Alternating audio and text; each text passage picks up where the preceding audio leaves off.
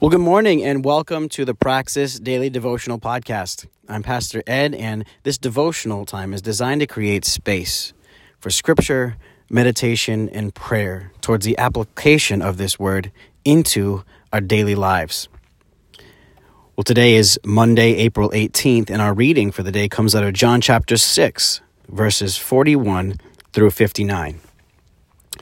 So the Jews grumbled about him because he said, I am the bread that came down from heaven. They said, Is not this Jesus, the son of Joseph, whose father and mother we know? How does he now say, I have come down from heaven? Jesus answered them, Do not grumble among yourselves. No one can come to me unless the Father who sent me draws him, and I will raise him up on the last day. It is written in the prophets, and they will all be taught by God. Everyone who has heard and learned from the Father comes to me. Not that anyone has seen the Father except he who is from God. He has seen the Father. Truly, truly, I say to you, whoever believes has eternal life. I am the bread of life. Your fathers ate the manna in the wilderness, and they died. This is the bread that comes down from heaven, so that one may eat of it and not die. I am the living bread that came down from heaven, and if anyone eats of this bread, he will live forever. And the bread that I will give for the life of the world is my flesh. The Jews then disputed among themselves, saying, How can this man give us his flesh to eat? So Jesus said to them, Truly, truly, I say to you, unless you eat the flesh of the Son of Man and drink his blood, you have no life in you. Whoever feeds on my flesh and drinks my blood has eternal life, and I will raise him up on the last day. For my flesh is true food, and my blood is true drink. Whoever feeds on my flesh and drinks my blood my abides in me, and I in him. As the living Father has sent me, and I live because of the Father, so whoever feeds on me, he also will live because of me. This is the bread that came down from heaven, not like the bread the fathers ate and died. Whoever feeds on this bread will live forever.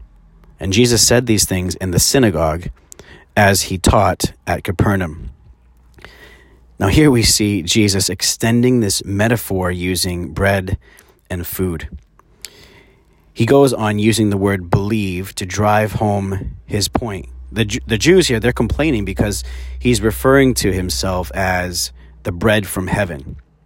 Again, he's, he's uh, equating himself with God, he's equal to God.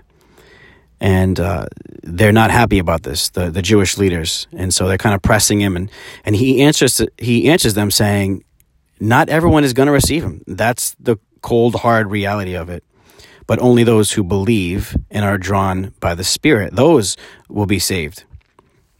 So they're kind of pressing him on this extreme the metaphor of of uh, you know eating his eating his flesh and, and drinking this blood, and they they pick up on what he's saying, and then and they press into it, and Jesus doesn't uh, withdraw, he doesn't avoid it.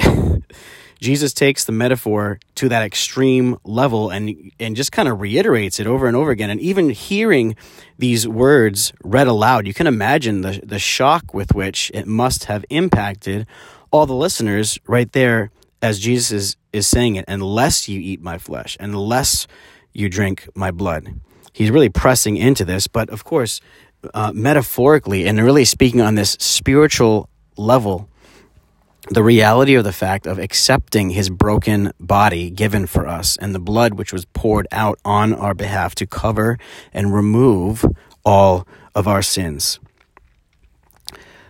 Nothing can ever be allowed to get in the way or, or disrupt our faith or our communion with God through his Son, Jesus Christ. Man, we know who he is, we know his heart, we know his character. And so there may be points at which things are presented to us that cause question or really um, would maybe kind of shake a little bit our initial understanding. But I believe that if we just stop and meditate upon that and listen to what is God showing this? What is He trying to teach us through this rather than the knee jerk reaction of rejecting that thing and saying, This is not of God. This cannot be from God. Instead, giving it to God and asking the Holy Spirit who indwells each one of us, What is this? How am I to understand what is you are showing to me? Man, nothing is more important or valuable than understanding the truth of the Word of God. And that gift of life and the sacrifice that He made, nothing could ever be more costly than that. So we know that this, this is where the most importance, the most weight is is to be placed upon what Christ has done. Not only what he has said to us, but what he has done for us. Let's take a minute to pray into these things together today. Well, Jesus, I thank you that you have given over yourself for us. I thank you for uh, heeding to the will of the Father, even at that moment where you prayed that if there's any other way for the cup to pass, let it be so. And yet, not your own will, but the Father's will. You accepted his will over and above your own. Lord, may our heart reflect that same attitude. We have our own desires. We have those things that we would, would wish our purposes, but Lord, I pray that we would always have that stance of saying, God, your will before my own, because we know it's greater and there's greater purposes. We know, Lord, that your will is good. You have shown us, Lord, that it's not that there's not just obedience for obedience sake, but you know what's best. You know what we need. May we trust in you, Lord. And I pray too that in times where we receive um, teaching or we, we, we see things in front of us um, that are shocking and say, how could how could God allow this? How could this be from God? It would it would tend to instill doubt and cause us to question even our faith and who you are and your character. But Lord, may we always rely upon the character which you revealed in the scriptures, Jesus, that you demonstrated through your life and seek the counsel of your Holy Spirit. You said that your Holy Spirit is going to be our counselor and give us the guidance that we need and teach us and remind us of all things that you have taught us. And so, Lord, may our reaction and our response always be to bring it back to you and say, What truth are you highlighting? Help me to understand this the way it was meant to be understood. We give ourselves to you all over again, Jesus.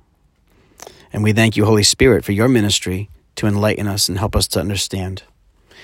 In Jesus' name, amen. Well, family, have a great rest of your day. And remember to keep on loving anyway, any way that you are able, and regardless of what you get in return, the same way that Jesus Christ, our Lord and Savior, does.